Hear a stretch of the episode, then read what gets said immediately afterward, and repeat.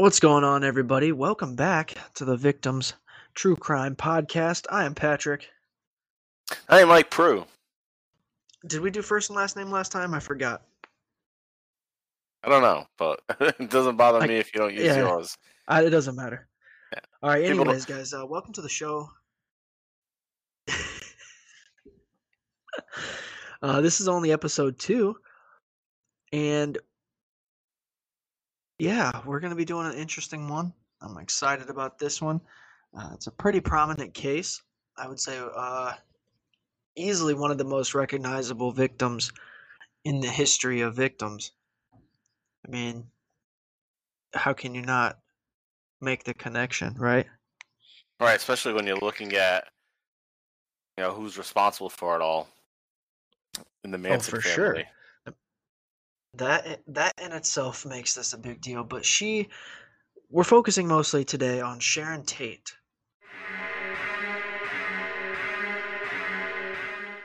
Of course, the victims. That's right. Now we were uh I mean there's more victims within this case than just Sharon Tate, but I feel like she's she's a very recognizable name within you know the Manson family victims. She's the most famous name I would say, but I mean Abigail Folger, that's a big deal. She was like the heiress to the coffee Folgers coffee. Yep.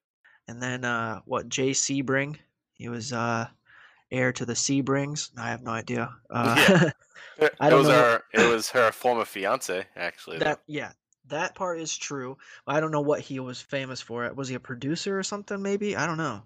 Know if he was cameraman. famous. Was he I famous? mean, I have no idea. He's got a good name though. That's a strong name. Sebring. Sebring. Yeah. All right, and then uh, who's the last guy? The French guy, I believe. yeah, uh, I don't even know name. Frykowski. I think Frykowski. There you go. Yeah. Probably a writer or something. Maybe a photographer. What was he? I don't know what he was. Doesn't matter because Eh, we're focusing on Sharon Tate and rest in peace to all those other victims as well. But we want to talk about Sharon Tate because not only was she pregnant when this happened, but she was at like the height of her career. yes, she had just broken fame. through. And she was hanging out with, I mean, she was just married to Roman Polanski, who was a huge director at this time. He is a bad man now. Yeah, he was probably a bad man then too. Yeah, nobody according knew though. to um right nobody knew at the time but he was cheating and doing a bunch of shit Yeah, he looked kind of shady, honestly. You just can get a bad vibe from him. He looked creepy to me. He still does, honestly. but uh Sharon Tate was married to this guy. She was at the height of her fame. She was finally getting recognition for all of her phenomenal acting that she was doing, specifically her comedic timing, which was definitely a thing back then. Uh definitely still a thing today where they look for females with good comedic timing and they make them famous. You know, Mila Kunis, uh, what's that other girl? Uh, Kate McKinnon.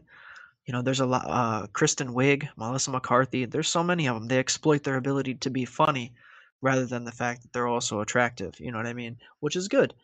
I think they You played to- off of the fact that she was attractive and then they realized what they had Right, like Back oh then, shit, she's funny They- right more or less now, they'll actually make a girl famous specifically because she's funny, right? right like on like an Aidy Bryant on S- snl nobody's banging down That's the walls right. to date Aidy Bryant but Yeah. she's hilarious and that makes her appealing and interesting That's right. even attractive because she's funny Even- Exactly, and same thing with in, in male counterparts. You know, in my mind, where it's like you can be an ugly dude, but if you're funny, you're gonna get chicks. oh yeah All right, so uh, a little background here on uh, what we're gonna do is we're gonna go through where Sharon was actually born, and talk about that city in itself, which is actually a very large city. If we're being honest, I think it's one of the largest cities in the United States. It's Dallas, Texas. oh But we're going to talk about that first, and then we're going to talk about Sharon Tate and her childhood and her growing up. So let's. Do you know much about Texas right now? What's your first thing that you could say that you know about Texas? The obvious, right? all Texas is big. That's the obvious to me, That's but right. and uh, you know, just based on what I know about her childhood, is that she is a military brat, and there's a lot of bases based down there in Texas, and she has an early childhood of you know being this um pageantry star. She she gets put into that very early on into her in her life, but then she's gonna get bounced around a bunch. So that's, That's right, because she was beautiful. But speaking specifically just on Dallas, Texas in itself, just some random things. Uh, the population, Dallas is actually the ninth largest city in the U.S., and it's the third largest in Texas with a population of 1.2 million. That's Wow. impressive. Uh, it's located in the central time zone. Uh, it's northwest of Houston and uh, 300 miles north of the Gulf of Mexico. God, it's I would say this is probably easily one of the bigger cities in Texas with uh, a lot of touristy things, a reason to be there, right? I feel like Dallas. I mean, the Mavericks already stick out in my mind. I mean, the Cowboys, Yeah. big deal. of course. Yeah. Uh, the frozen margarita machine was actually invented in Dallas. So if you like margaritas or just frozen stuff in drink form, there you go. And even historical Uh, perspective, you got the uh, JFK assassination happens in Dallas, Texas, Yeah, right there on Elm Street. wonderful name, huh? Uh, The integrated circuit computer chip, which became the microchip, was invented in Dallas. What? They got some smart dudes down there, huh? Uh, it's the largest permanent model train uh, exhibit in the country is on display in the lobby of Dallas Children's Medical Center. That'd be impressive to see a permanent model train. Permanent What does model that train. thing look like? Yeah. I mean, think about it. You got a, a lot of upkeep, I would say, on a model train, but uh, especially in a children's place, right? I would think they're going to be playing with it. Uh, the first convenience store, 7 Eleven, got its start in Dallas, and its corporation is headquartered there today. So, all those 7 Elevens out there started there in Texas, Dallas Oh. specifically.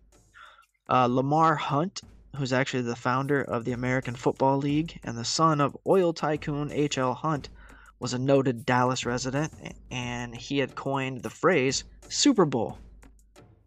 oh, So this is a big deal. Big deal. Man, not just a big, I mean, big deal. it's not that its creative though. Anyway, because- you know, because you got No. Cotton Bowl, you had the Sugar Bowl. Oh, oh, we're gonna have the Super Bowl. It's the, better Yeah, than all of those. all he had to do was say, "How about the Great Bowl or the Elite Bowl?" And then they were like, "Super sounds probably the best. Super Bowl, that sounds good." Like, what if people say Supper Bowl? No, it's Super Bowl. I mean, it's obvious. But uh, pretty interesting. Superman I didn't know all those random things. Yeah, right. There you go. That's you're probably right. As far as timing, it is the Super Bowl, the highest bowl of all bowls. But as you said, speaking on her childhood, she was an army brat. You know, going back and forth all over the place, and I couldn't imagine what that would be like. It would be uh, it kind of cultures you in a lot of ways, but at the same time, it's going to take a lot away. You're going to have disadvantages because those long, meaningful relationships will never be there. Right, you're always just bouncing around from, oh, this is a group of friends, and then you're ripped away from them. And then you try to meet and you struggle to meet new people.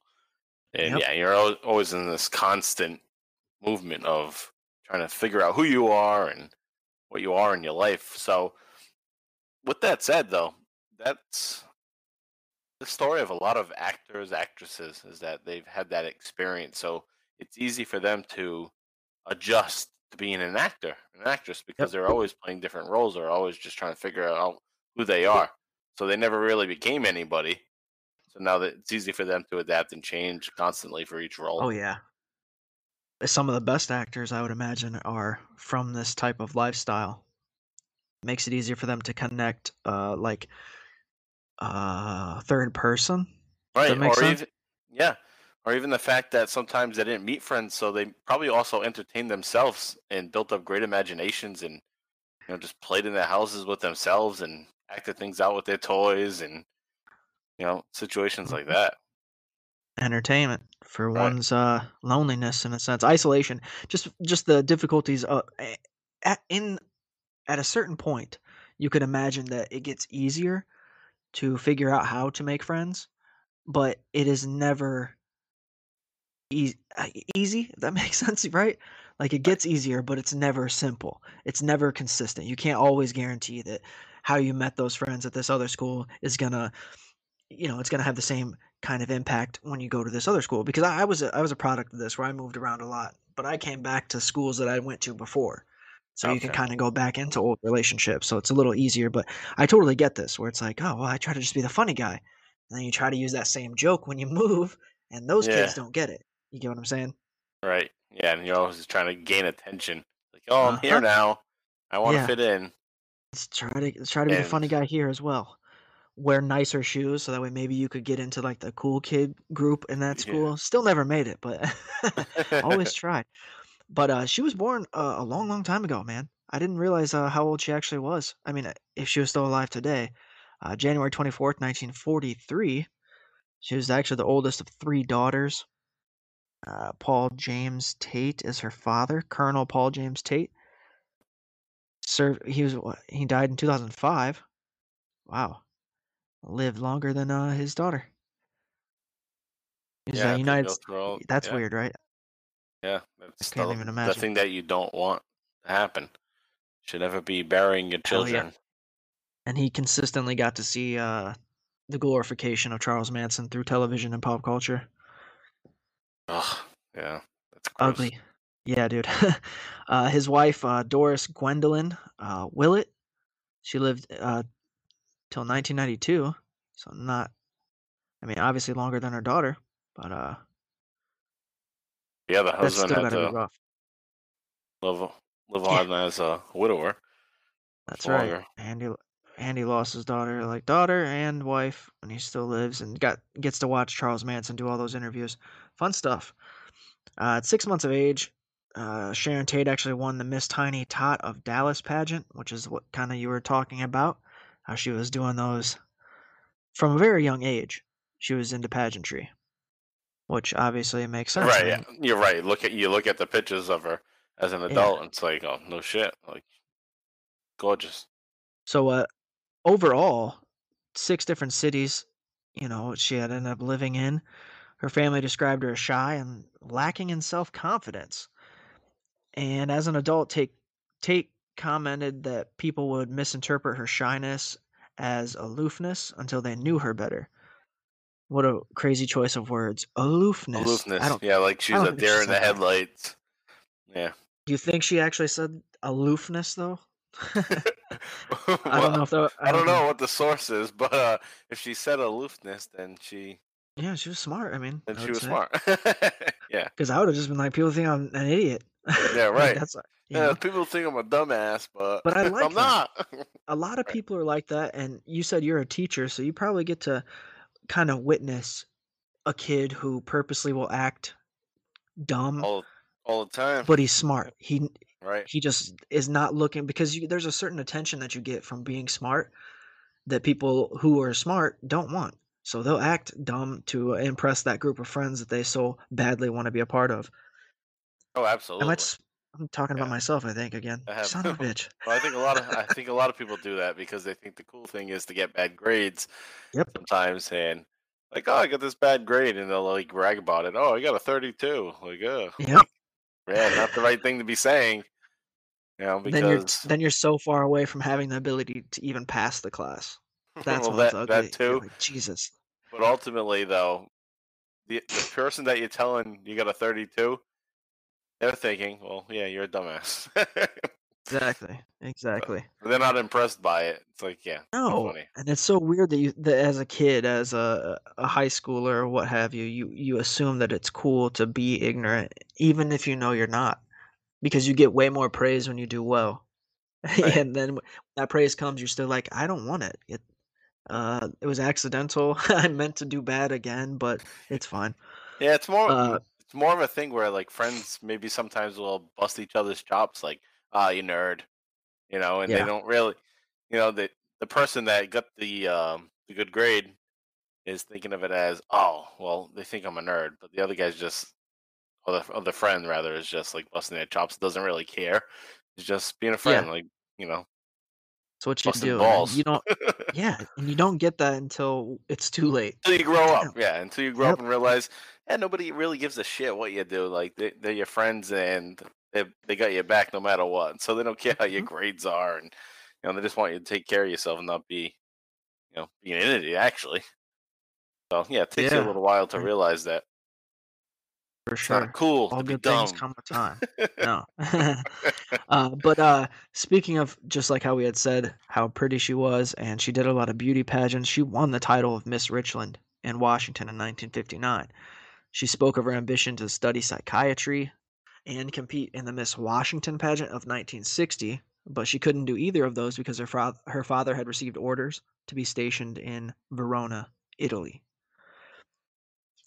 All right. Being in Italy, 16, 17, oh, beautiful. Yeah, from there she'll probably get some national recognition being in Italy. Oh, for sure. But the competition, I can't even imagine. well, she's pretty good. Italian chicks? Oh. she got some That's she got the goods, especially for the the 1960s. You go back and you look at a lot of a lot of the other girls from 1960, and then on up to par with uh, Sharon Tate. So, I agree.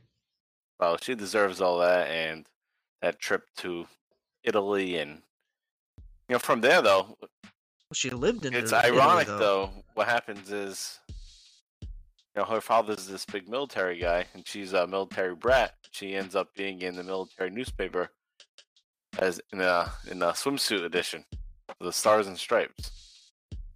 So is that is that something that we can agree that Dad was proud of, or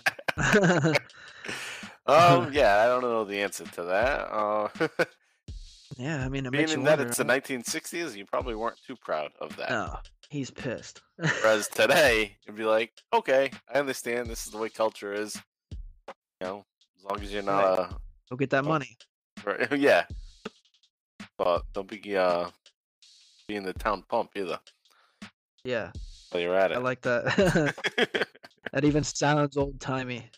Yeah. that sound pump. That's awesome. Uh, she actually discovered that she had a kinship with other students at the American school she attended in nearby Vicenza, recognizing that their backgrounds and feelings of separation were similar to her own. That's something we kind of mentioned about, you know, maybe she was in school with some other people that were going to be famous because they're military brats as well. It's kind of a thing, especially back then. Right, and that's Uh, what we kind of talked about earlier. Yeah. Yeah. Uh, Tate and her friends became an, uh, interested in filming of Hemingway's adventures of of a young man. I don't even know what that is. Have you ever heard of that? Um, never heard of Hemingway's Adventures. No. I don't know if it has anything to do with Ernest Hemingway. It must. I don't know. I'm sure it has to. Paul Newman. Yeah, I would imagine too, right? You could only assume. Yeah, Huh. gonna have- yeah, it's based on an Ernest Hemingway semi-autobiographical character. What? Nick so it's not like Fear and Loathing in Las Vegas. No, That'd be a darker Hemingway, huh? I mean, didn't he kill himself or something? I don't know. Let me read the plot though. Nick Adams is a young, restless man who wants a good life and to see the world. Though he is told it's not worth the attempt, he decides to go away from his Midwestern home. Along the way, he encounters numerous people and later joins an Italian army to fight the Germans in World War One, where he falls in love. okay. Yeah, yeah, well, Ernest Hemingway was known for you know his time in the war, and, and he wrote a lot of stories Yeah. based on that. So yeah, semi-autobiographical. Yeah, Don't they call probably him Papa or something? they call him Papa. Or who am I thinking of? I think so. Hey, maybe. Hemingway, Ernest Hemingway. Didn't he take off to some island and live there for Yep. ever? Yeah, Yeah, they Papa, I think. Papa. Look, we learn new things from each other every Yeah, episode. Papa He- we learn from each other, and then people that listen to the show learn at least one thing. We're, Yeah, they're gonna learn good at something. you got to learn at least one thing. That's a win.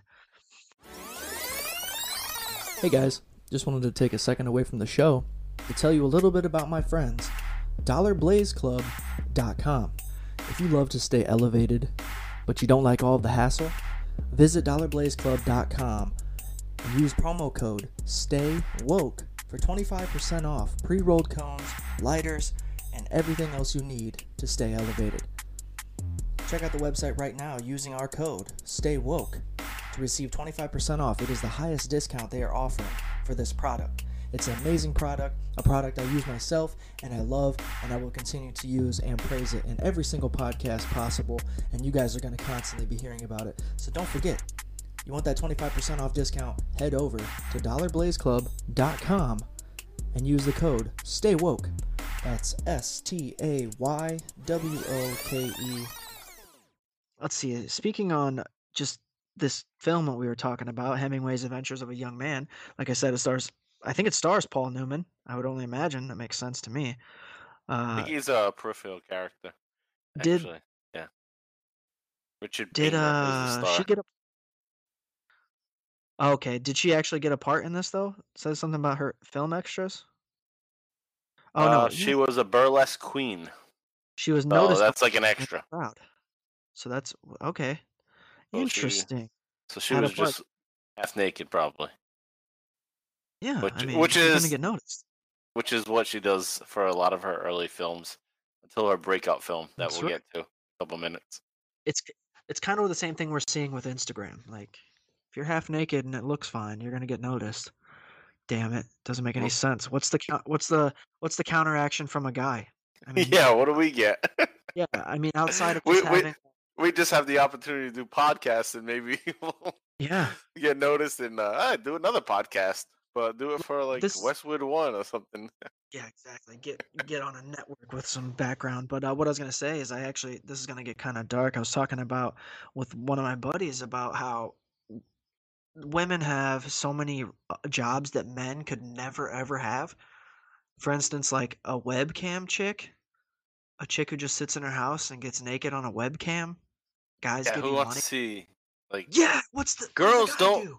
girls don't really want that. They don't no, at least at least that's what who knows though. At least that's what girls that I've dated and girls that become my wife have said. You know, is Yeah. that I don't want to see no guy's dick. I don't want to see like Yeah.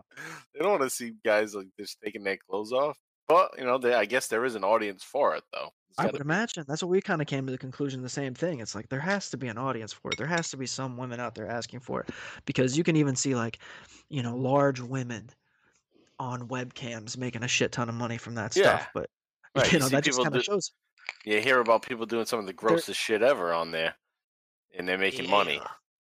Yeah, You know, yeah, it's disgusting. But it's like pissing on So, people or whatever. But how not to get into important the is muck in the mile. these days? That's the question. How important is your looks these days? I mean, especially for being a girl. I think you can pretty much be any looking girl and get paid to be naked online. I'm almost Oh, positive. yeah, I, I guarantee. Yeah, you're right. And you also have these all these filters and shit that you can just make yourself hmm look good. You know, all you can just like do from a certain angle where it's like, oh, Yep. she has she has big bombs. Like, oh Yep. no, that's just the right it's, why angle. is it so dark? Oh. Yeah. uh, anyways, uh, we got off track there a little bit, but it was beautiful. It's poetry. Um, later that year, when Barabbas was uh, being filmed near Verona, Tate was once again hired as an extra. Actor Jack Palance, you might have heard of him if you're old enough. Uh, he was impressed by her appearance. Oh, Jack oh, Palance. I- were you impressed by how hot she was? Seems strange. I didn't think you judged a book by its cover, Mr. Jack Palance. Uh, anyways, clearly he does. Eh, Although her role was too small to judge her talent, he arranged for a screen test for her in Rome, but it did not lead to further work. So she's still trying and getting recognized everywhere she goes. So she was that, you know, bombastic. I don't know. That's not the correct word, but it, it sounds good. Is Tate returns to the United. States I would say she's bombastic. ri- I I would think so, right? I feel like that might have been a little bit more aggressive. I feel like she was a little shy, but she was not aloof. Anyways, uh, saying saying she wanted to further her studies uh, in this film, uh, she tried to find more film work. After a few months, Doris Tate, who feared for her daughter's safety, suffered a nervous breakdown, and her daughter was persuaded to return to Italy. So she came back home after trying to get all this work. Uh, if you All got right, it, so that well, let me just point that out real quick because um, this is going to come up later. Possibly is that the the mother is going to go have obviously after the death she's going to go through some shit with her daughter dying, but it's you see it already here at this point that she doesn't even want her daughter to be away from her or from you know from the country. So, and it's and she's having a nervous breakdown this early, and that's something that will continue on in that in her in Doris Tate's life, going all the way until her death. A mother's intuition, you'd call it. just just being a parent, probably. I mean, Yeah. that's that's grim as fuck. Yeah, when you think about like just having that feeling inside of you to the point of it causing mental difficulties on your end it shows how deep it's cutting right. Just, just thinking that something could go wrong Yeah, I, I mean, it's not just because you're a parent, but you know, there's got to be that part of her already that has some kind of mental issue. True. Where now that she has a daughter and the daughter is gone, it's only gonna, you know, multiply it, multiply the effects of her illness. right She may have. Not saying she does, but it seems like there's a history of it. for it to come on this strong i think Yeah. so yeah uh, the family did return to the united states in 1962 and that's when sharon moved to los angeles uh, she had contacted richard Beymer's agent harold who i love's last name gefsky Richard. Bamer is the guy that was in that movie that she that she got Yeah, in with uh, the uh, the Heming- Hemingway. Hemingway. Yeah. But Harold Gefsky, I like it.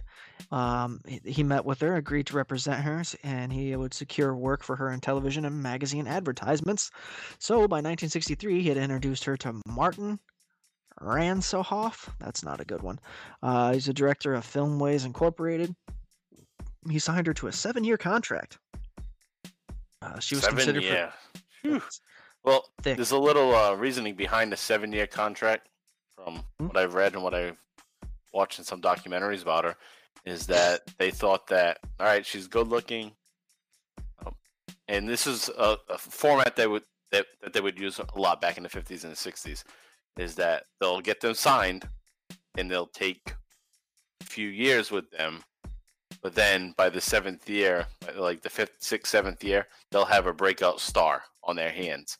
So they're willing to sign them for a long term contract, knowing that they have four years of work they need to do before they become the big star that they want.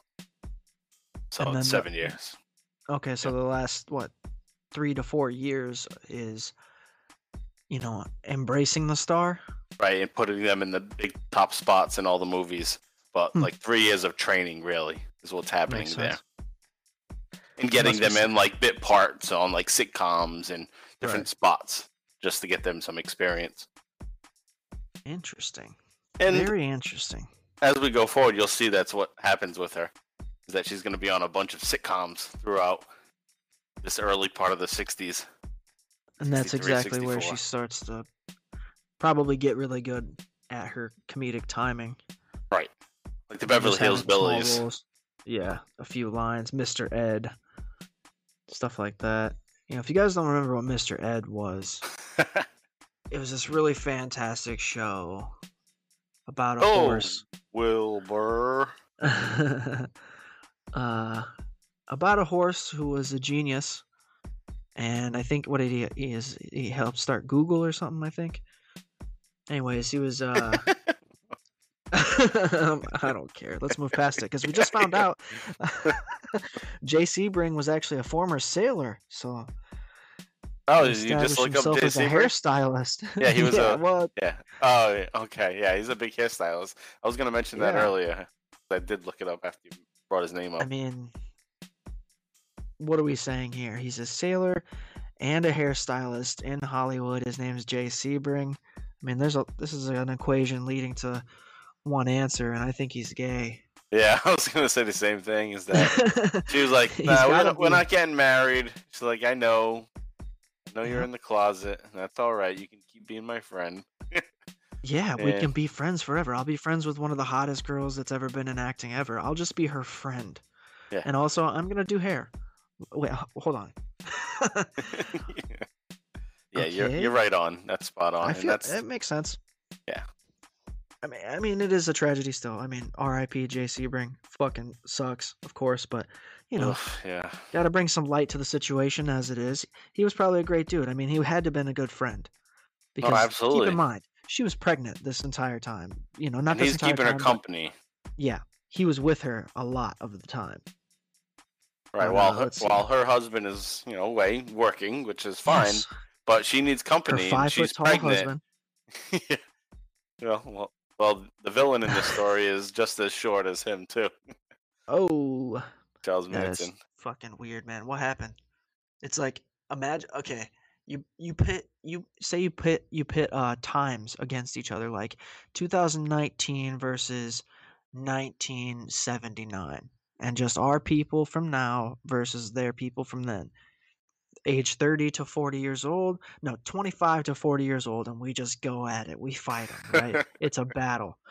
Dude, we would crush those guys. We would just Yeah, just we just keep getting bigger and bigger as, 79. as Dude.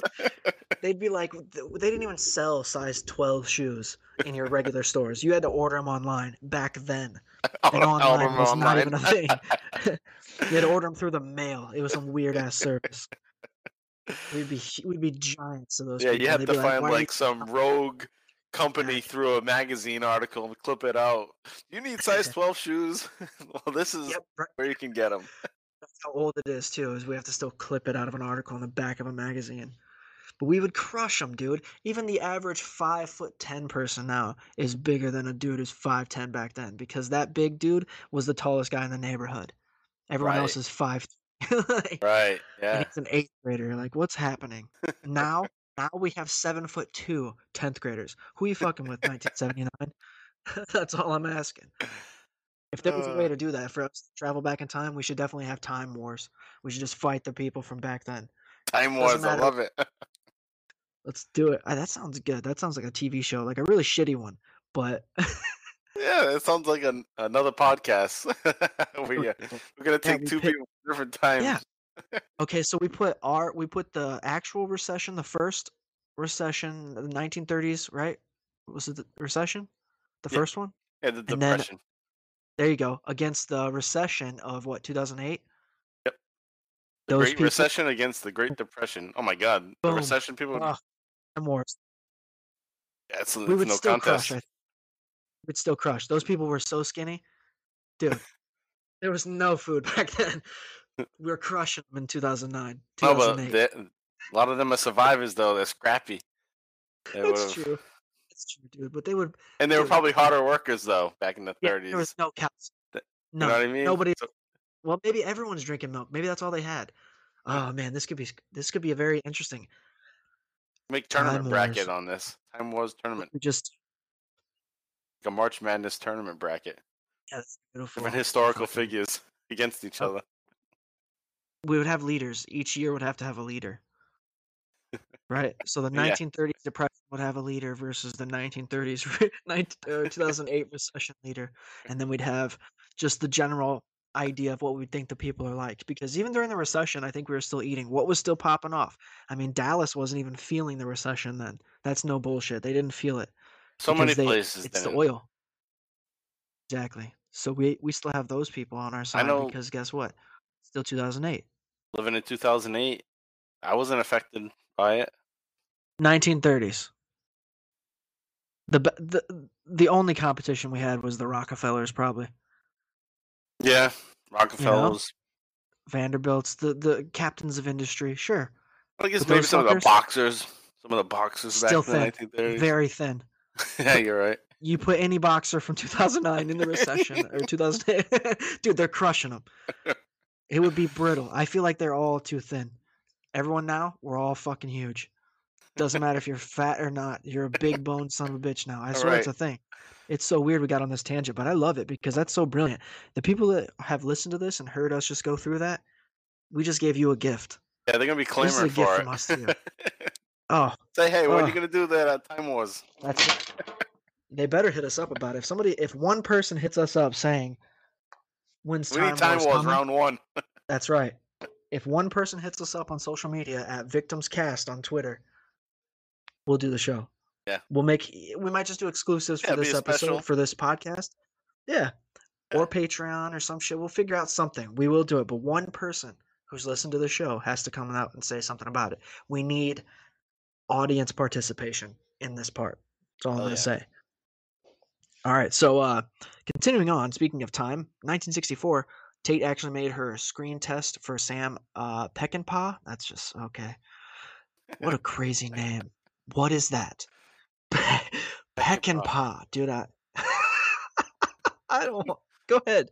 Yeah, what the hell is that from? Peckinpah. That I don't like it though. Who? What is it?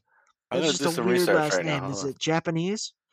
Peckinpah agreed that Tate's timidity. I don't. I want to read different now. Peckinpah agreed that the timidity and lack of experience would cause her to flounder in such a large part, and she was rejected in favor of Tuesday's Weld. Tuesday Weld. What is happening? The names of movies even back then were so dumb. It was either super obvious or so vague. You're like, what am I watching? No, it's You funny know, though. Tuesday. I just looked it up. Sorry to cut you off, but uh, Go ahead. Yeah, no. Peckinpah is um, it has some roots in Northwest Europe, so that Okay. would be, I guess, like I've never, yeah, France, I've never seen a Northwest, Peckinpah. or even England. But then it also has a lot of relatives in Native American ancestry, so it does sound Native American when you think about it. You're No. right. Yeah. Peckinpah, Peckinpah. It's even spelled like that. If it was spelled, I don't know. There's no other spelling. Let's be honest. this is yeah, a that's it. singular spelling. It's it looks exactly how it sounds. Peck and pa. How else do you spell that? P E C K I N P A H. There's no other. Oh, That's I it. found the I found the alternate spellings. You think? P Spell it. P E C K I N P A U G H. Peckinpah. Oh, that, that that looks better. Honestly, that looks way better, doesn't it? yeah, that's It looks better. less Native American. I'm not saying that's better. oh yeah, yeah. Oh, it doesn't look as Native American, so it's better. No, that's not what we're saying. That's not what he's First saying. name is Sam.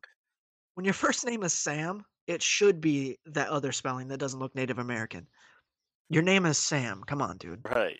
It shouldn't. be- You can fix the last part. Peckinpah. Paul. Yeah. And this dude was semi-famous. He was like a director or something, right? I don't care. Yeah. Uh, anyway, um, she was uh she unsuccessfully also auditioned for the role of Liesel in the film. What is that? Liesel. Um, these names, I can't do it today. Uh, is it Liesel? I think it's Liesel. Whatever. It's the film version of The Sound of Music. Uh, Ransohoff gave know the name. uh, Tate walk-on roles in two motion pictures. Yeah, uh, in which he was the producer, the Americanization of Emily, and The Sandpiper. What? Come on, dude. What the fuck is that? There's a, oh, I'm there's a lot of movies. You know, we're we're from a different time, so we're we're '80s babies. Yeah, so we don't know a lot of these '60s movies. I just You picture know, like unless it's you know one of the the big ones. they sound like 25 cent movies. Let's be honest. Okay, nickel movies. Yeah, right. don't go down and see the Sandpiper Let's go to the to the Nickelodeon. With me, with me pals? I don't know where I'm at right now with this accent, but uh, the Sandpiper sounds like an old movie. You're not gonna see a remake of the Sandpiper anytime soon, and I promise you this: if you did, it's not called the Sandpiper. There might be a Sandpiper. What is that even? I don't. I'm look. We're getting off track too much. Uh, in late 1965, Ronson, uh, this guy, finally gave Tate her first major motion picture role in *The Eye of the Devil*, co-starring a bunch of people most of us have never heard of. well, there's one that I do want to point out is Yeah. Donald Pleasence. Donald Pleasence is most notably known as being Dr. Loomis from the Halloween series, from you know the 1978 Michael Myers Halloween. He's the Doctor, you know, the main character other than Michael Myers. Yeah, well, and plus Jamie Lee Curtis. That's pretty good. Donald Pleasence. It's a good. And then Uh, that's it. From that point on, that's all I would know of his history is being Yeah. in the Halloween movies because that was at the end of his career. But he had a long history prior to that. In the Eye of the Devil, I think is one of the most like the, the biggest movie that she was in at this point. Yeah, directed by J. Lee Thompson. Never really heard of him, but I'm sure he was great back then. But here's here's something weird. Speaking on the names that we can't stop, you know, we can't get away from. Uh, Tate and Sebring actually traveled to London to prepare for filming when she met the Alexandrian Wiccan high priest and high priestess, Alex and Maxine Sanders. All right. Wow. Who the hell are they? Yeah, don't- know. yeah, they're fucking just Wiccan people, like witches, and uh, Alex and Maxine Sanders. All right, There is guys, let's some- Just... I don't like there- it. I don't like what's happening here. Oh, there is some things later with this movie. The fact that this movie was about Yeah. the devil and his Wiccans and stuff. That th- her being in this movie got detectives and people involved in the case in the media to think that oh, this must you know the murders had to do with her being in Wiccan movies and devil movies, which is such a fucking cop out of being investigators or the media is to just blame it on oh she's in that kind of movie so yeah it's related to Right. that it's like no this is reality dumbass do some real research Look into it. You know, yeah. Investigate, you assholes. Right. And that's crazy too, because maybe this is a maybe this is just my speculation. Something might have happened within this, uh, just being in these films and having to act scared or act terrified or act creepy, where she brought some of it home with her. And that's what kind of started the idea of the hauntings, where she kind of had premonitions of some things happening to her or what have you. Which, circling back, she had to have inherited that from her mother.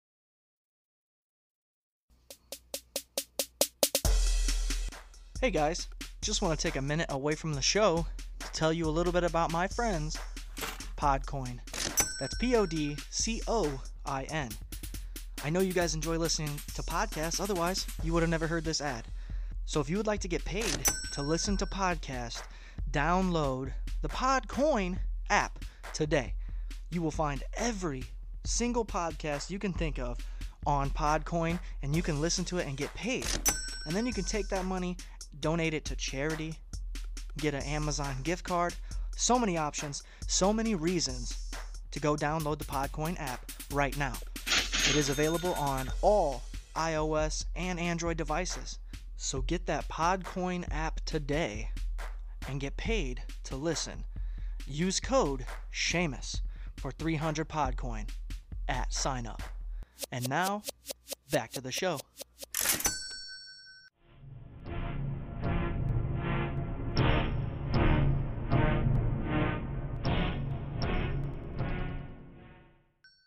Okay, so kind of what I was saying before about the premonitions that she might have got from being in films that were kind of on the darker side.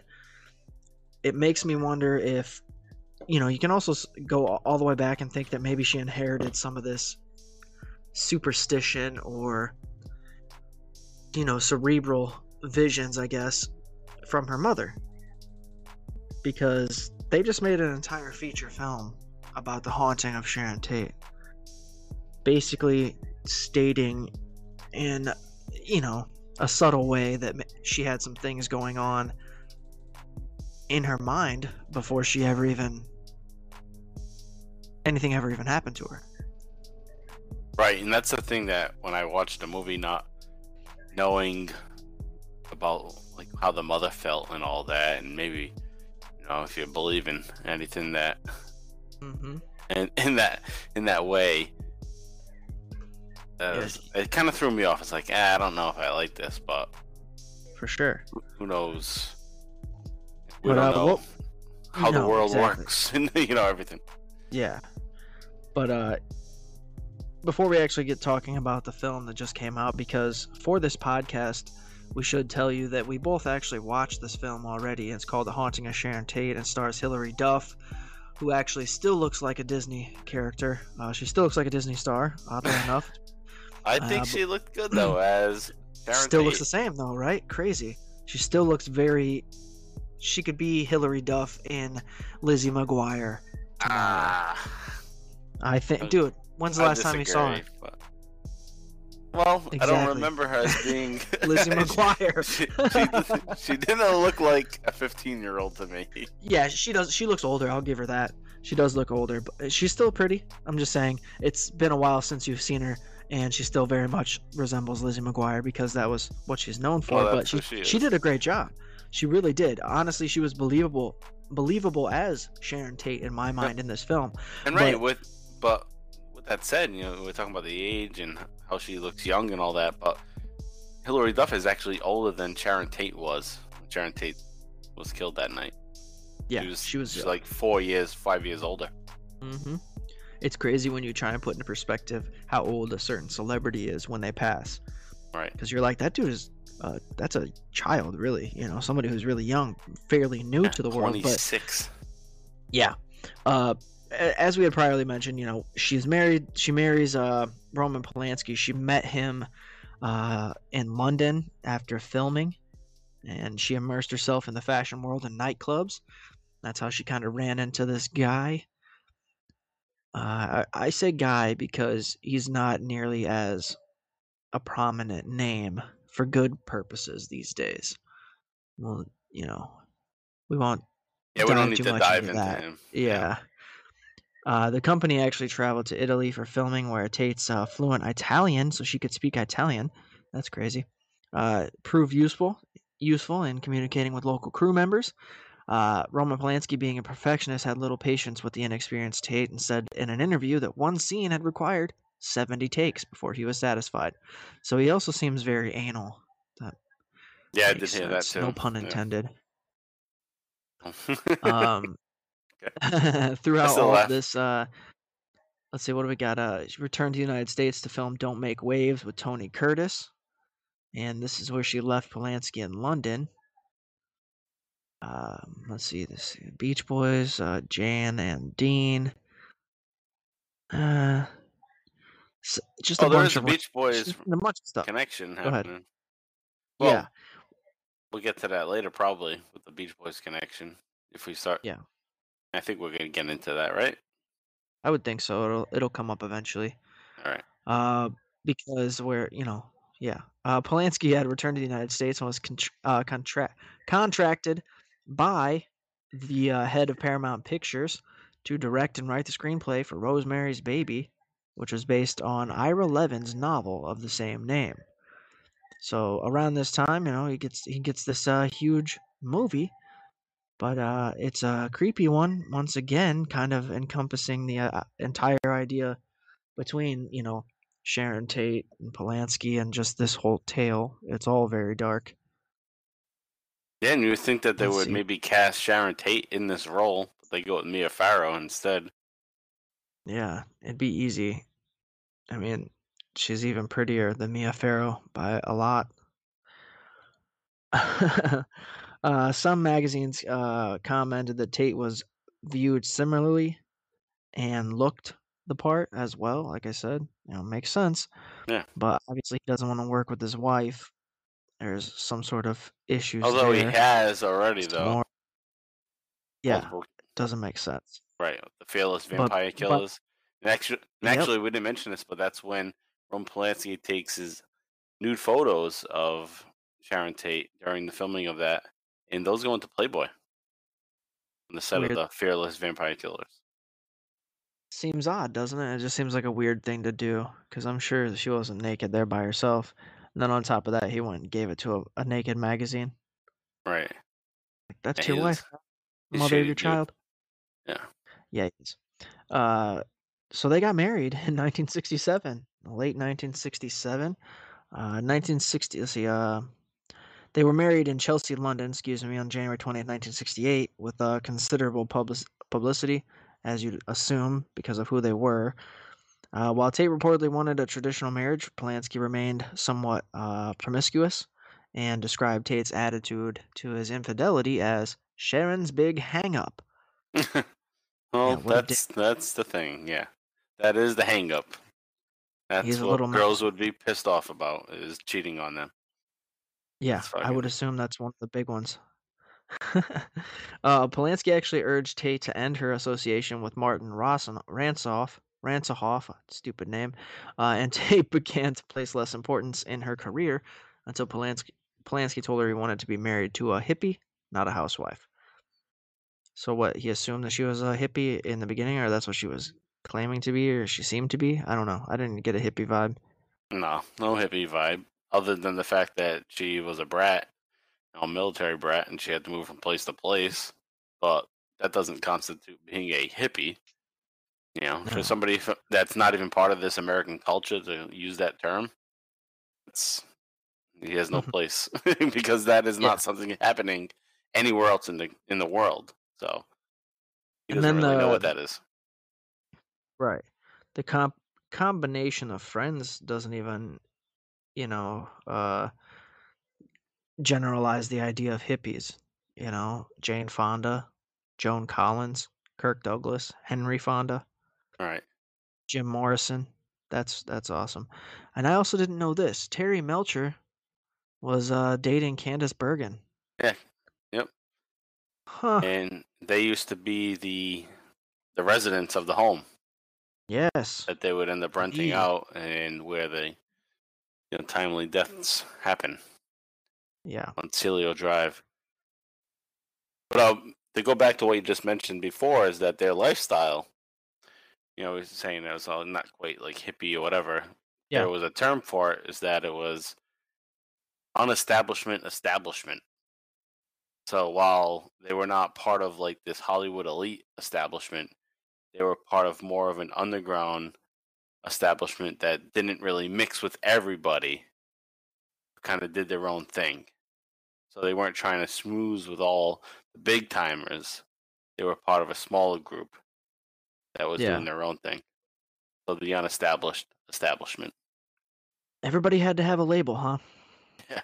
So uh, Candice Bergen at that point was part of that.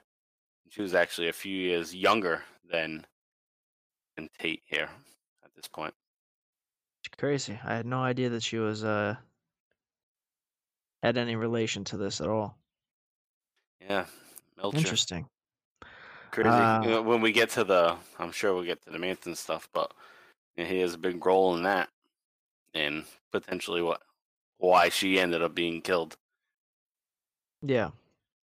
Uh, because in the summer of 1968, Tate, Tate actually began working on The Wrecking Crew. It's a comedy in which he played Freya Carlson, an accident-prone spy who was Dean also Martin. a romantic interest.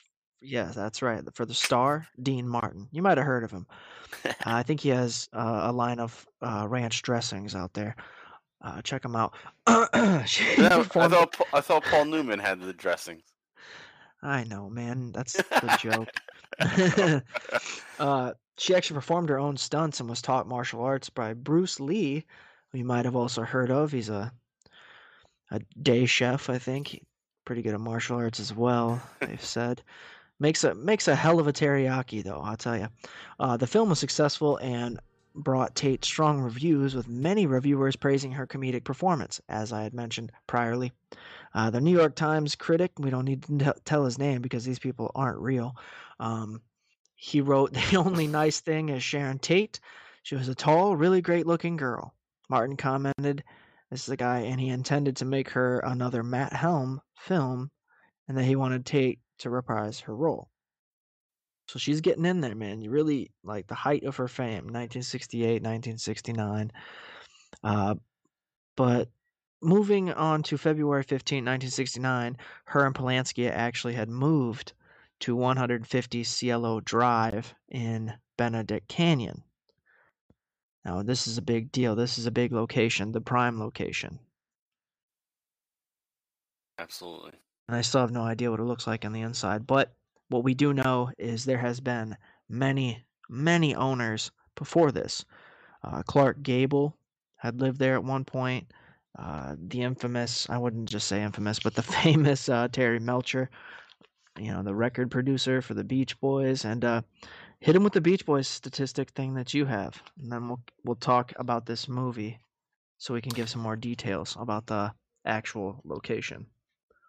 Well, one of the uh, the Wilson brothers had attended parties when Terry Melcher had been renting out the the house, and there was a special character that came around, and that that was Charlie Manson, and he was like a budding mu- musician. He wanted to be a big star, and he thought by you know, going to this party by meeting Terry Melcher and working you or talking talking with uh, Wilson that he was going to get in and he was going to be a big star, and they didn't see it in it. They didn't see it in him. He was a convict. He had been in jail for for years. He was, you know, for a few years or rather, and he was writing songs. He wrote like seventy songs, and he came and he was at the party and he performed, and they were kind of like, "Nah, we don't want you. I'll set with you." That's enough, sir. Yep. and that happened in the house that Sharon Tate would be killed in. Yeah, it was actually alleged that um, Mr. Charles Manson had actually partied at that house several times Right. while And he was knew the house. residence. That's right. Like he knew the layout, he me. knew how to get in, he Mhm. certain rooms that people would need to be in, like even like the design, the construction of some of the rooms would be good for hanging people. Yeah. he Not knew all that. But before the young starlet actually met her demise, she was already in fear for her life, as we had mentioned before, and that's where this movie, The Haunting of Sharon Tate, kind of starts.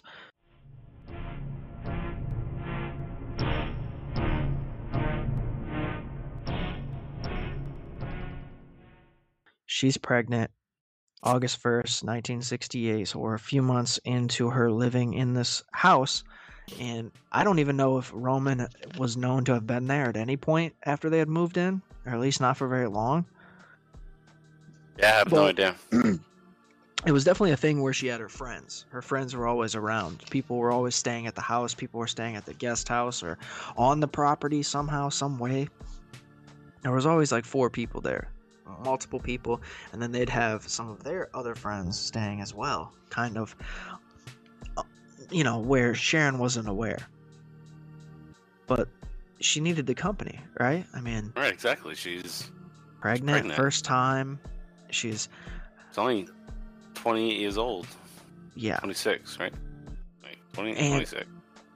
yeah, at this point, nightmares are apparently rampant. She's waking up in the middle of the night, cold sweats, not feeling right. You know, Now, the thing is, do we know that that's true, or is that I would. This is what I. Here's my theory. I. I think that due to being a first-time mother, she had, she might have had some things wrong with her. You know, I just know. I ju- I just mean like documented. I don't know. It's hard to say because everybody that was there in the house probably are the ones Well, that ended they're all victims. dead, right? Yeah, so so nobody just can really say. speculation from Yeah. Somebody 50 years later, But 40 did she? later. There's there's kind of references from the film where she had talked to somebody, like some other people that were around. I'm, I could be mistaken, just like making phone calls and different things that she had said yeah. to someone. But as as we can speculate, I would assume that this might have been the case because going back to her mother's psychological issues and uh, fear of abandonment when she left, how does Sharon feel being pregnant, extra hormones, and her husband not being around? Right. filling so that those- void with yeah. yeah. so who knows I, I think it's highly possible that a lot of these things could could have actually taken place but i don't know i mean like i said none of us have actually been inside this Cielo Drive location especially right after the crime to see anything precise like the fact that charlie was still leaving records and they were setting the house up and all this different thing doing really creepy shit while they were still living there bef- long before they killed him basically referencing the idea that maybe Charlie already knew that Terry Melcher was gone. Yeah, you would think they would know that he was gone already at this point. Why would they Yeah, bec- just show up? Right, because they keep showing up. That's the whole weird thing throughout the film. Now, like I said, the film stars Hilary Duff and a couple other people that play the other characters, the main characters, the Jay Sebrings, the Abigail Folger, and the Ransom oh, guy, the other guy. yeah. and uh, apparently, Sorry. this, this Sorry, is he's all- a victim, but Yeah. This is alleged, though. Uh, a week into moving in, she was awoken in the middle of the night by a strange man in the doorway, and she followed him. Yeah. And then this is like kind of a, a premonition into seeing her own death. Was that real? Was it not? It's a Mm. movie. Watch it, check it out, See what you think. It, it is definitely another interesting perspective on this whole situation.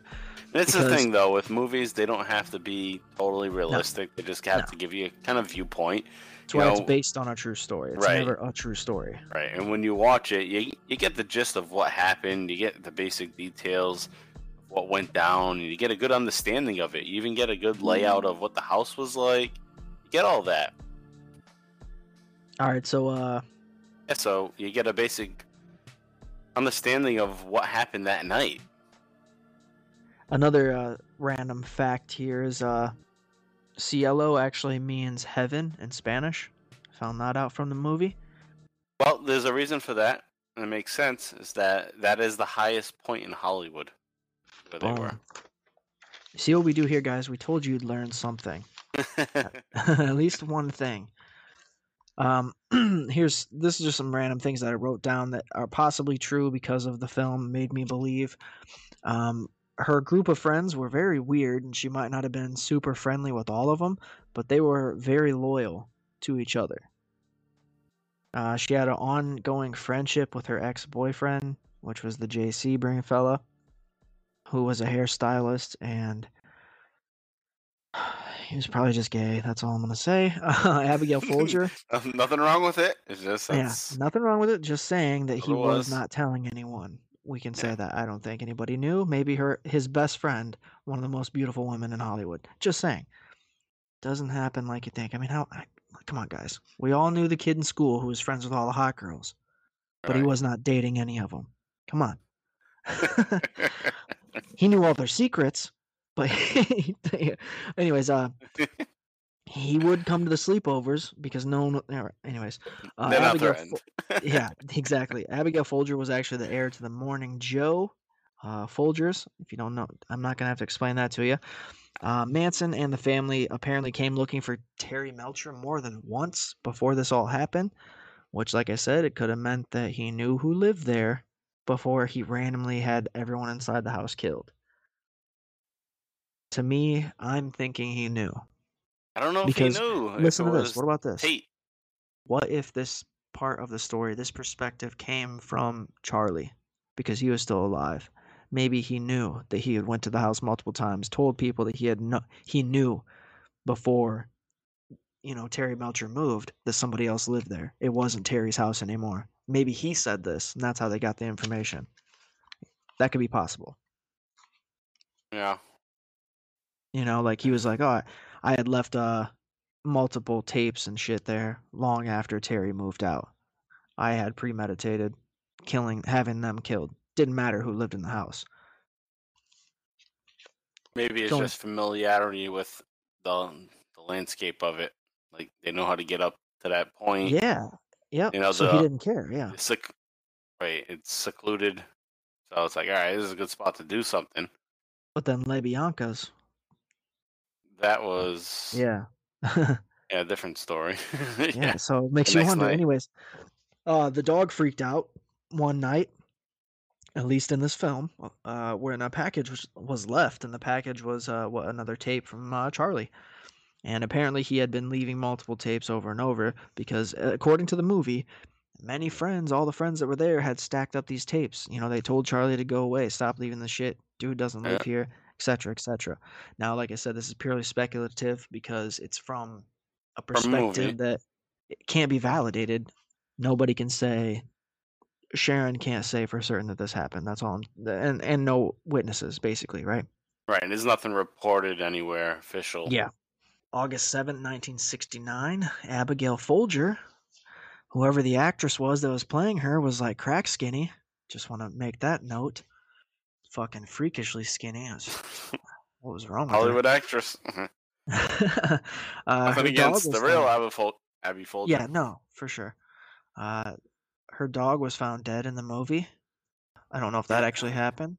Yeah, that just seems like it could have been a part of a film where it just builds up suspense. Like, Yeah. Ah, pe- poor dog. Oh shit, something's going down. That kind of thing. Uh, apparently Sharon, Sharon, and the people were listening to Manson's music in the house at one point before things got really weird. I mean, that's also speculation, just Eh. as far as the movie says. Like, if he was leaving tapes, were they playing them? I don't know. But it seems, as far as the movie, that the family was constantly messing with them. You know, like, and it, to me, it seems like that could be possible. Maybe the whole thing with him assuming that Terry Melcher still lived there was just fake. He knew what he was going to do regardless. The young Hollywood starlet, pregnant, and then you got the ex boyfriend. To me, it kind of makes sense. To me, it kind of makes sense though that he would not know who lives there. Think? He just knows. Uh-huh. I know. No, like he thinks that it's still Melch's family. He knows they have parties there, and in his mind, he's thinking, tapes? You think that's real? no, if he if he did send tapes there, then you know that's up. Like I said, you said too for our speculation is Right. that they they listen to the music, whatever. But just the idea that all right, I'm gonna send my minions, and they're gonna go kill the people in this house. He could just be thinking, oh, it's the same people that have been partying there, and we're just gonna go in and kill them all, not knowing that it's now just a pregnant a pregnant woman and a couple of her friends. He's thinking it's Friends these people that fucked him yeah. over. It's just people, and more than one that you know. It looks like people that don't live there as well. So like a party situation, and a lot Right. uh, more often than not. Even when Sharon wasn't there, right? There's plenty of talk of all these different people that had stayed on the property while Yeah, before this had, happened, after, or even had before somebody happened. watching the house, you know, Yeah. watching the house and the guest house. So they had that person. That was the so hippie thing, right? That's where they were trying to claim their hippiness is Right. by letting all their friends stay at their house for free. Open space type of situation. No more locked doors. all right. So how much would Charlie Manson really know of what's going on in that house while he's off living in It's desert or living in some shack out in an old movie set? He doesn't know shit going on. Like I, I lived in my house for like four years. I was still getting mail from the old residents. like the people don't even know he doesn't live here anymore. So That's good. That makes sense. Yeah. So Charlie. Manson doesn't really know who lives in that house, but he knows that's the house where he went to party, and he said, "Fuck that house, fuck those people, He knew those that- people." Yeah. He knew that whoever that elite circle was that was there while he was partying, there's a chance that they could be reoccur- there. reoccurring guests. Yeah, they could be Especially there. on, especially on what I think it was a Friday or Saturday night. Too. Yep. and and just from the outs exterior looking in through the windows, it looks like there's uh, some sort of a, a get together. You know. Or not, because you know they may have went at like midnight, one o'clock. I forget the time, but they were trying to surprise him. Well, no, what I'm saying is looking at inside, it's not just a man and a wife watching Oh. television or some shit. It's a group of people. There's more than one person, more than two people, and they're all relatively the same age. So it could look like friends getting together. So it's like, let's take them out Yeah. because they could be anyone. And it doesn't matter who, but they're definitely somebody in the upper echelon of Hollywood or what have you, or in the music industry because of just pure speculation on their part. Yeah, that's true too. But it is a that. excuse me So, whoever's living in that house is somebody important right in So, Hollywood. re- exactly so take them out regardless and that's what they did i mean you think about the ruthlessness and the way that they were actually all taken down it is uh yeah they wanted to send a message but let's get into that man let's talk about the finality of it all. Why sharon is you know the topic of today's uh discussion. Well, the the one thing that I did take from it, like in like a historical perspective, is that when this murder happened, the Sharon Tate, her friends, this age of exploration, this age of being free, pretty much ended right here. This is when people start to lock their doors. This is when people are afraid of what the hell can happen at any time. You know, we're so free to just, you know, stick our thumbs out and get a ride from somebody and say, hey, take me to California. But or after or Sharon like our, Tate died, that was Mhm. done. just like our our first episode about you know talking to strangers or taking candies from strangers it's ultimately what it kind of turned into these cases these victims ultimately have changed the world in many, many ways. Right. Yeah. Both episodes we've done, you know. right. You're locking your doors now at home after this. When you hear about, oh shit, Sharon Tate can get killed from a home invasion, well, they can go after anybody. So Yep. I'm locking my doors. This is not the same America that we lived in before. It's changed. It's not a robbery, it was a murder. That's all Yeah. it was. Just for thrills. Yeah. Now, when did it happen? 1969? Yeah, August of 1969. Summer of Love, what they call it. Uh, and ended with the Summer of Death. And then it changed the country. And then we get into this period. From this point on, is serial killers throughout the 70s, throughout the mid 80s, is when you have the huge growth of what has become known as serial killers. Comes out of this. Can you elaborate a little bit on that? Like, throw some names in there and explain, kind of like, because I'm I'm curious. I'm I'm more or less listening to you talk now, and I want to hear. I just want to know what. I I totally agree with you, but Well, in the, I've in the late the '60s, right around the same time, you you get the Zodiac killer, who's starting right around the same point, and that's never been solved. You have in the same. I don't know what it is about California, but so many. It feels like so many things I hear, you know, and read about is California. You had the Golden State Killer, and that was just a recent big story where he was he was found out by DNA testing you know, the, you know the I don't know, like the ancestry.com types, and they were able to solve that. And he was a big serial raper, then a serial killer throughout the late 1960s. And then you get into the 1970s, you even get the BTK killer who starts in the 1970s. You get the you get Richard um, Ramirez hmm in the 70s into the 80s. You get Jeffrey Dahmer in the late 70s, early 80s. Bundy, You got Bundy. It's just, it's a Kemper. huge thing. Yep. Kemper in the late 60s and into the 70s. All these guys Strange. breaking out throughout during this time. It's just strange. What's the psychology behind it, though? It's kind of what I. What? How? It doesn't make sense. You know what I mean? Why? Why? How did it happen? What inserted that? Because if you look at the way that Charles Manson kind of put his situation together and the things that he did is completely different from these. Oh yeah, the it's totally the different. close, it's not the closeness. Yeah. it's not serial killer, but it's the idea that you could get national attention from what you do because the media has grown It's crazy. such a level. think. Because we were just talking about Otis Toole, and he had a really low IQ. But guys like Bundy, They are all high IQs. These guys. yeah.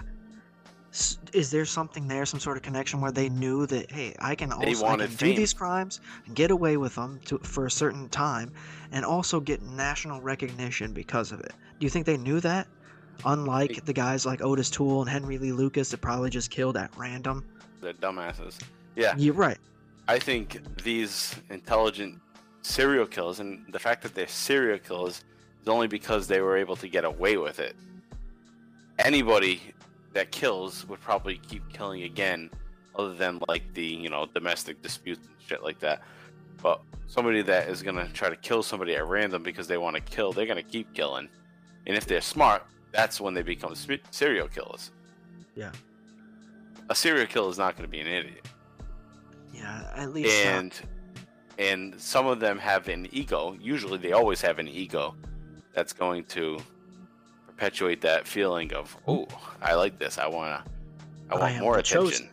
I, right I am i'm the best at this I can take life. I have power in a sense. Uh, and in a lot of cases, you look just look at the background of these guys. It's like they they were severely abused or ridiculed growing up. yeah i mean they all have their reasons why but i feel like anybody should Yes, thank you. That's able exactly to figure right. Yes, figure out you know that it's not right. It's the, the combination is is it's the saying of if you can't take it then don't dish it or if you can't if you can dish it take it that whole thing. It's exactly what it is. That's a fucking uh, the model to life i think. If you can manage that that much of uh, how society works then you'll be fine yeah, right? You don't you don't repeat what happened to you. You shouldn't. You should know You better. better You cop out. thing. It becomes a cop out. Is that Yep. oh you're blaming you, someone you're else weak. Mhm. You you know you're a weak human being that just wants to give in to the instincts because you figure oh well that's I was treated that way so I'm gonna treat somebody else that way. it's And it also has And it also has to do with like upbringing, like besides that too, because a lot of these times, um, you they might not get raised by their parent that abused them. They might get taken away from their parent and get put in homes, and in the homes they might have a good parent, but it's already, you know, they already have it in their mind that oh, I'm a piece of shit. I'm in a foster home. That's what they think, and i can't do anything good Right. Um, my parents didn't want me, so they're still going back to that. They're not looking at the positives of their life, the opportunities they have. They're just looking back at ugh, all this bad stuff. yes I see that all the time with students too. That I have is that the way that- you know, Yeah, we had already kind of covered the concept of just being the kid who's like, well, right? I look cool for doing shitty, you know? And in the end, it's like that's not going to pay off for you at all. It's just the same Right. way with just doing the work at all, investing yourself. But to be, you know, like making another connection between like Otis Toole having such a low IQ and somebody like Manson who's probably in the higher range, right? I would just I would assume. think he is. yeah, It seems like it. because he accomplished this. He knew that he could be He was playing games, intellectual enough while you're drugged up. and he didn't kill anybody. Right. To but he manipulated the fuck out of you. The Right. best by far, outside of maybe John Jones or Jim Jones, excuse me. Because I mean, I honestly don't like the to think that the flavor aid was everyone took willingly. Does that make sense? No way. People are forced into that. Yeah, there was people with fucking And like we'll probably- in their foreheads and shit. We'll probably get to that some at some point. Ugh, so crazy, dude. So dark. It's not. Look at this. So far, out of all the, the research that we've done for anybody, I mean, this is a horrific, horrific crime. But when you look at the other case where that one, as far as survivors and victims go, the one lady who we were talking about, the massage parlor that got stabbed, shot, and set on fire and survived, that should be like the basis for that should have been the first episode. That is the greatest, you know, story of survival, I think, of all time. The only thing that would have made it better is had she fallen like 50 feet out of the air as well. What's up, guys? Just want to take a second away from the show to tell you about Muslim.com. That's M U Z M M.com. And today, our listeners are receiving a 10% discount by using code Seamus10. And you are looking at an amazing apparel item, something that you can take with you everywhere, something that can transition from a backpack into a duffel bag or a duffel bag into a backpack, whichever way you like it. Either way, it is for you, and you guys can get 10% off right now listening to this show. Simply visit muslim.com slash discount slash Seamus10 and get that 10% off discount. Get that amazing duffel bag slash backpack before it's too late. And now, back to our show. Hey, we made it back and we're good. and I change every time we, I leave. So every time I come back, I'm just going to be a different guy. Uh, what was that one guy's name that we hated? I already forgot. I hated it so much. Uh, Peckins, Peckins Pa, you fucker. Peck and paw. Oh, Peckinpah. what a douche. He probably was. Uh, I bet that's what they called him too in school. They didn't even call him Sam. They just used his last name. Peckinpah, get to the principal's office. Stop eating the fucking erasers. you know what I realized today? Since I think just knowing that you're a teacher, we've hit a lot of really good uh, school jokes. I don't know why. you notice it?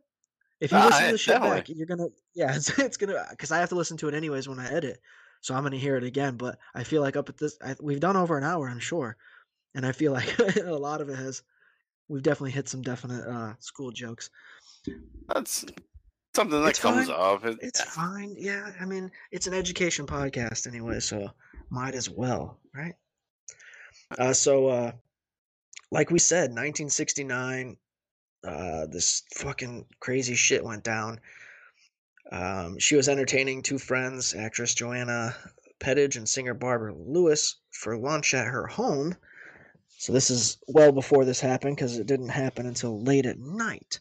So, like I said, there was always right. There was always people with her or at her house. It's very popular. She's a movie star. So Yeah, dude, everyone's riding that motherfucking train. Let's go. Yeah. I'm going to the top with you, lady. I have no skills. Let's do this. That's the dumbest shit, isn't it? Like I always told my friends, I was like, dude, if I ever make it, one you guys are all coming with me, but believe me, you're gonna be put to work. Like I had concept, like stupid jobs for all of them. Like I'd have a guy who could only he had to sing every time he responded to me. Like he couldn't say words, he had to sing them to me. So if I was like, hey man, you want to go? you want to go to the basketball game today? He'd have to be like, fuck yeah, no matter what always singing. So even in front of people, he'd have to sing, you know, just to make just to make my life happier. Like you know, that's all he. That's all, and you get good money. I'll give you good money. It's fine, but you do have to you have to bring something to the table, even if he's not a good singer. That'd be better if he wasn't a good singer. Every, Like everybody you has that see it in his gimmick. face that he hated it. Yeah, It's like wrestling. You gotta have a just- gimmick. You want to be around. That's right. You got to bring something to the table. I mean, you can't. Uh, I can't imagine a person that doesn't have something to offer. You know, that's just the way I look at it. And we're gonna dig down deep, I swear, and find it. Especially if I'm paying you, you know, a thousand dollars a week or whatever. I don't. I don't know if that's what it is. So, if you want to be the singing guy when I get big, Mike, I mean, you might get more than a thousand, might be less. We'll see, but we'll be in talks. I'll be the Continuing singing guy. That's- That's good. That's good. I can do what. I, honestly, Man, I would be that That guy was like too. five hundred. I mean, that was five hundred. yeah, it seems like a sweet gig, dude. To be like just a guy singing, dude. Like that's all he wants you to do, and you get paid a hella good money. Just walk around with him in a leather coat. Like, let's go. Where are we going? all I got to do is sing and hope. All, all you'd be doing the whole time is hoping that he doesn't call on you. You know, like, damn it, now I have to sing, or just not respond. Just shake your head. Like he doesn't. You have to. You have to sing yes or no. That's just how it works. But uh, continuing on, like we said, uh, eventually these friends leave. Polanski telephoned her, a- uh, as did her younger sister Deborah, who called to ask if she and their sister Patty could spend the night with her. Uh, Tate declined, offering to have them over another time. So imagine what that would have been like. Ugh. Her, Yeah, and this sister has been Ugh, sister has been like one of the biggest opponents and like supporting this yeah, case and keeping it keeping it alive. And, That's right. Uh, yeah, so she's She's- been awesome. Deborah Ann Tate. Yeah. Yep. Sharon is the pretty one. Was the pretty what? Oh, I don't know. I watched I'm the just kidding. documentary. I, I watched Alright. the docu- I watched the documentary uh, just before this. You know, I had watched it last week. she's watched it again. I Yeah, feel like I've seen her. She's in her. She's probably in her fifties, but I was like, all right, yeah, oh, All right. see- I mean, see the beauty. 20 years ago. Okay. Yeah, Runs in the family, huh? pretty girl. Probably from the Yeah. dad's side. Strong jaw. no, there's pictures of her from at the time, you know, from the from the seventies. Yeah. Yeah. she looks better now Hey, today. let's but- okay. Let's let's dig into this real quick. I have to ask. This is really weird. I, I, and I like picking up at the funny parts too, just because we are talking right now about the murder. But I want to say, how weird is it that everything now is like super colored, super 4K, super HD, and everyone looks so shitty. Like it's people. I mean, it looks good. It's clear as all all hell, but people look gross. So what I'm saying is, how come everybody looks so good in black and white, and we're not doing that? I mean, even the new stuff that they've done in black and white, like Sin City, phenomenal. It looks good as sh- it looks awesome. It's like noir, without. Oh you know- yeah, have black and white. You don't notice the the blemishes. Everything's nice and smooth. It's only two color. right. People yeah, are still. When you expose multiple colors, then yeah, you see all the blemishes and pops out. Well, here's what we do. Let's develop an app that you can get for your smart TV that turns your stuff into black and white. The newest Well, stuff. no, the thing that's funny is you say that TVs, you know, back when we were kids, you could just Yeah. change it to black and white. Yeah. Wish. Is that even had still a thing cable? You could just whoop, switch it. There was like a contrast and Oh yeah, tone. You just think- change it all to black and well, white. But this is where I found the loophole, man. I don't think you can do that. Nope, But not yeah. on the smart TVs. I don't think they allow it. There's something on the copyright. It's like, thou shalt not be black and white. It must be Nah, I think in- tones. I haven't I haven't looked because who the fuck wants to watch it in black and white other than you bringing Thank that you. up? But but maybe you go to settings and you could just go to those levels Yeah, and right. mess, mess That's probably them. the easiest thing, and we're sitting here like, I think it'd be funnier just to try and pitch it. Like, We want black know, and white would- TVs back. yeah, we want them back, dude. I want a flat screen that's black and white. Stop fucking around. I want to watch Big Bang Theory in two tones. That's it. Run it. Oh, it's Uh, funny. Uh, now that you say that, reminds me of something that I thought my wife even brought it up when she told me when she was a kid. She asked the same question: "What were things like when everything was in black and white?" Ask your grandparents a question like that. Uh, yep. What was it? What was it like when everything was in black and white? Like not just TV, but thought the world was in black and white. Yeah. What was it like before you guys developed colors? Because when you're a child and you're watching what it was like in the 50s and the 60s, it was just black and white. Yep. So you had no concept that oh, there was color back then.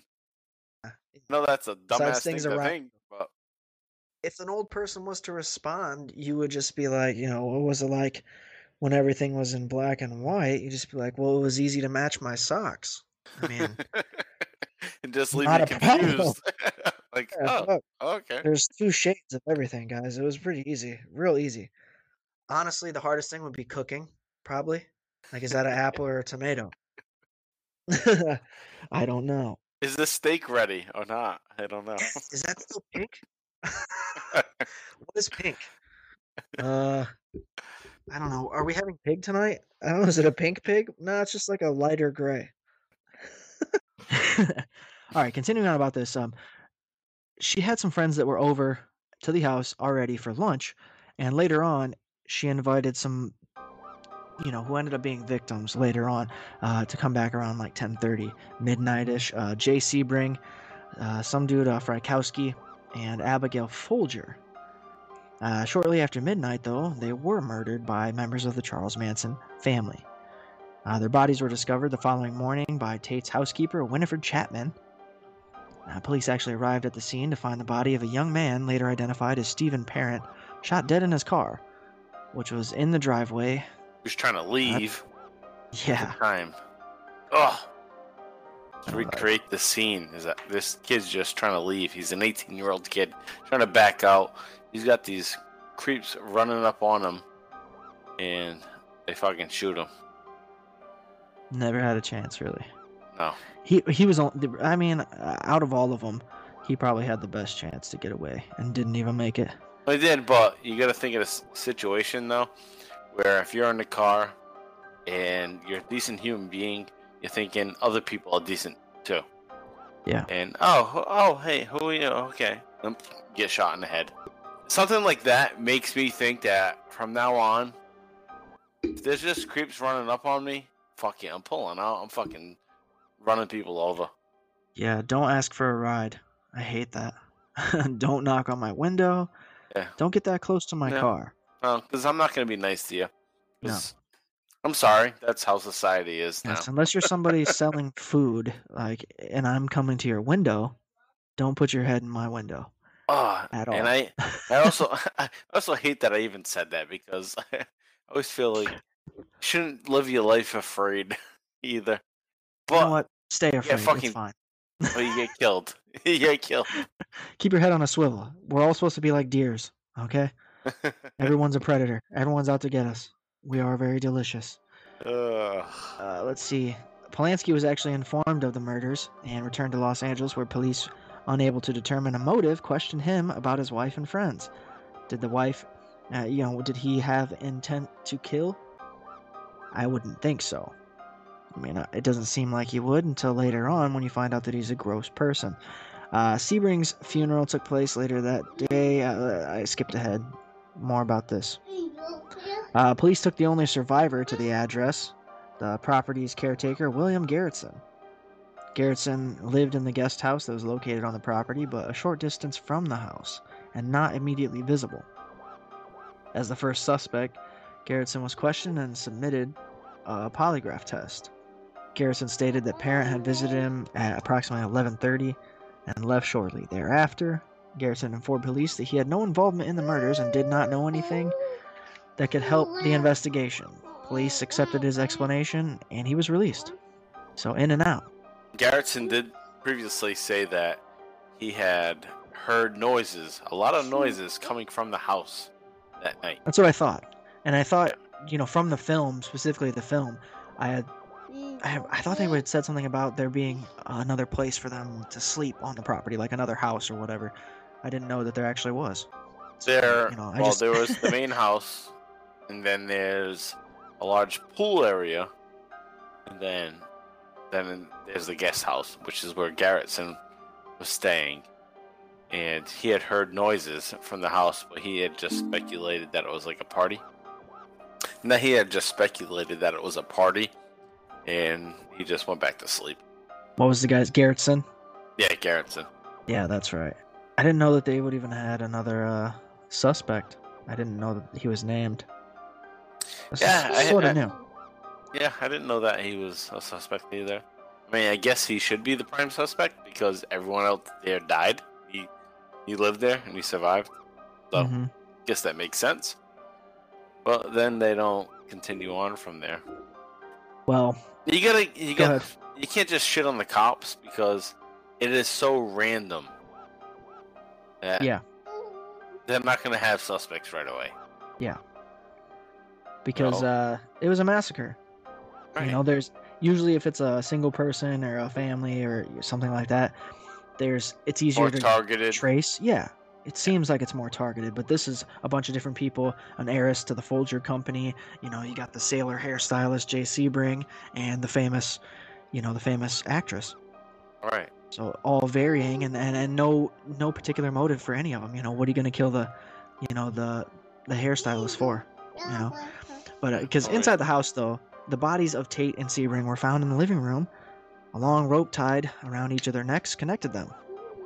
On the front lawn lay the bodies of Frykowski and Folger. All the victims except Parent had been stabbed numerous times. The coroner's report for Tate noted that she had been stabbed 16 times and that five of the wounds were in and of themselves fatal. And she had a child inside of her. Eight and a half months. Ready to come. It's a boy, too. That's the worst part.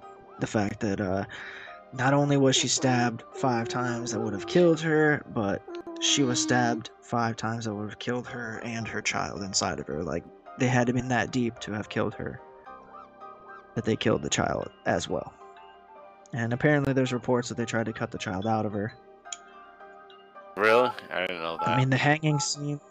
Yeah, yeah, uh, the one, the chick, skinny. Susan Atkins? Well, yeah, what was it? Susan Tiny? Atkins? Yeah, did she have a nickname? Who Oh, I nick- don't know the nickname. I don't know. Who cares? She's not important. That's not why yeah. we're here. Fuck them. Yeah, Fuck they them. tried to Yeah. have the baby, I guess, and they wrote they wrote uh, pig, Tate's blood, still visible. Well, the pig thing I never really understood. Is it Helter pig? Skelter. He was trying to make it look like, you know, black Oh, yeah. people had killed them. Yeah, but what's pig got to do with the Skelter? um, that they Pig's were supposed to be cops. Like, that's the only like thing. rich, rich people, I guess, in a way. I don't know, man. We don't know what's going on in these guys' heads. Yeah, but I don't know. could destroy Roman. You know, that you would think that this would this would have gave a lot of people, at least in my mind, uh, some sympathy towards Roman Polanski. But then you turn around and find out that uh, you know he's had relations with a 13 year old, where he's raped a 13 year old right at a man's house. Like, Shit. gross, dude. It's like you should feel bad for him, but I don't feel bad for him. I feel bad for Sharon Tate and Abigail Folger, Frykowski, Jay Sebring, because these fucking people never had a chance, dude. Never had a chance. Stephen Parent never had a shot. Uh. They were ambushed with uh, death in mind. They thought they were with, uh, just having a nice hangout together in their house. That was it. Things had been I mean, how fine. mad would you be though had Frykowski or Folger survived after they took off running. Like, you sons of bitches. You're gonna Uh, leave what do you- us? I don't know. It it's you can't be So mad tough. because You- I'm not saying that, but you can't think. What are you gonna do of course. The a Right, situation? flight or fight. That's what it is. right. That's what it is. And some people, I mean, Like you can't be mad at them. You're gonna do what you got to do to survive for yourself.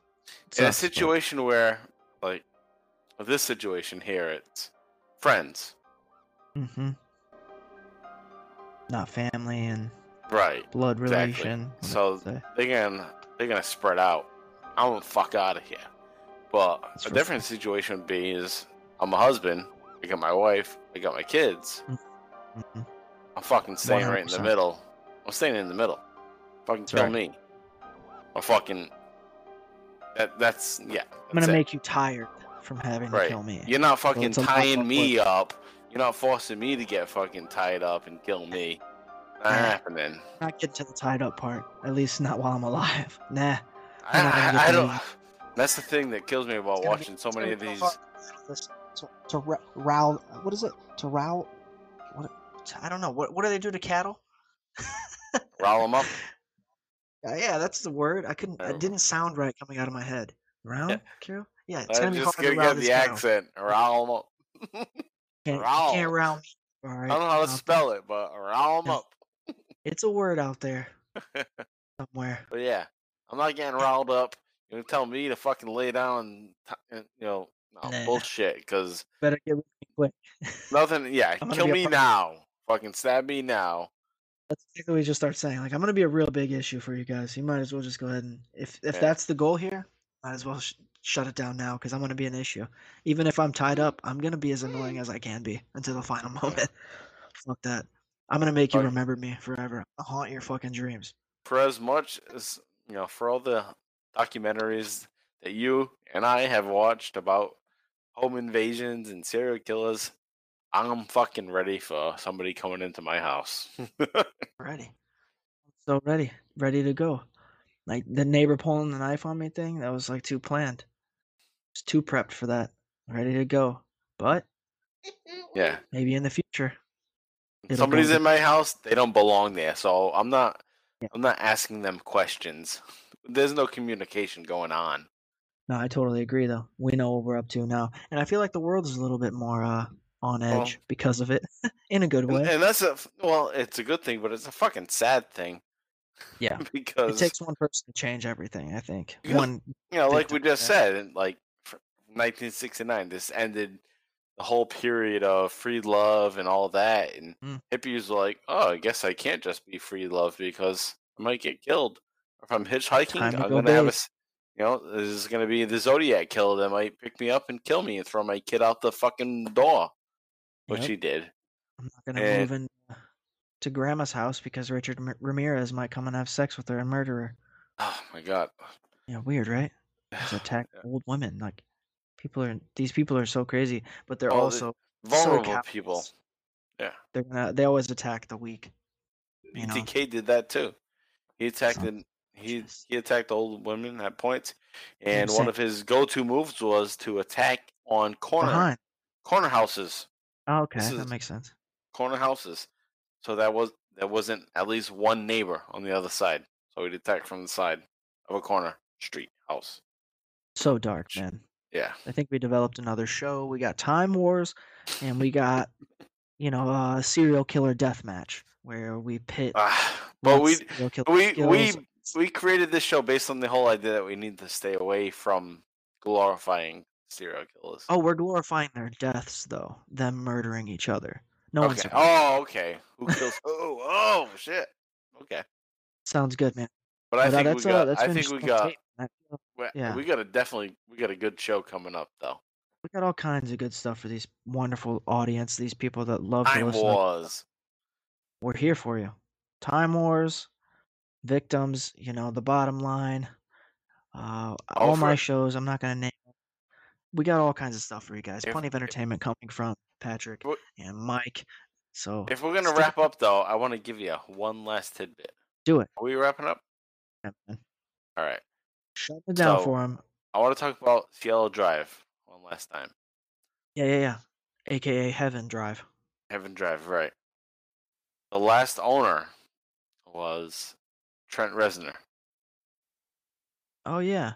and he lived there in 1993. And it, be, it became his studio, and he called it Le Pig. Wow. Now, that's fucking insensitive, right? Yeah. Guaranteed. That's insensitive. So And was then. so that's Nine Inch Nails, Yeah. everybody out there. And Which that was the great album that created the song Closer to God from Seven, which is a great movie. Curious. You bring me closer to God. That song. Yeah. Yep. He was So- a very uh selfish. Yeah. And he he admits a couple years later, in 1997, I think. Yeah. That it he was, insensitive. Yeah, and he con- he was confronted first by uh, Deborah Ann Tate, Sharon Tate's sister. That makes sense. Makes sense. and she said, "Are you trying to like capitalize on the death of my sister for you recording?" And then he like gave her a response like, "Uh, well, I'll make it better. All right. I, what's up?" He was just trying to say like, "No, no, no, whatever," but then he, he admitted just a little while later, like, I cried the next night, or that night, Hmm. and realized, So Yeah, yeah, I- I- yeah, I can't be taking advantage of this. This is somebody's sister. Like, if it was my Sure. sister, I would feel this way. So, and that's that's not that's exactly why we don't name these episodes after the victim because I don't Right. want to be that strict. But uh, I feel like this episode went a lot better than the last episode. Not that it went bad, but we no, it's just Next next step forward. Yeah, next step forward. That's right. Well, thanks for hanging out, guys. You can always contact the show, start conversations with us, create a dialogue on Twitter at VictimsCast. That's V I C T I M S C A S T. You know, we're always willing to talk to the audience. Go ahead. Give us some recommendations of what stories you want to hear. That's right. Contact us for that as well as uh, telling us how much you enjoy what we do. Thanks for listening, guys. As always, we try to be as comical as possible, just to, you know, bring light to the situation because it is a dark situation. And uh, remember, we're just two fucking dudes. We're That's not right. experts. That's right. I don't. I don't even Yeah. have like a a long coat that a detective or investigator would wear. That's what I picture. Honestly, it's very cartoonish in my mind. But uh, thanks for listening, guys. Tune in next time. I don't know what we'll be doing, but we'll be here. What is it? Mondays, Fridays? One of those days we're gonna have episodes for you. We did push this one a little later, but it's fine. We're always gonna be here regardless. So thanks for tuning in. As always, I'm Patrick. and I'm Mike Brew. Victims Cast, Victims Podcast, True Crime Pod. It's been a victims. All right. Thanks for listening, guys. so long.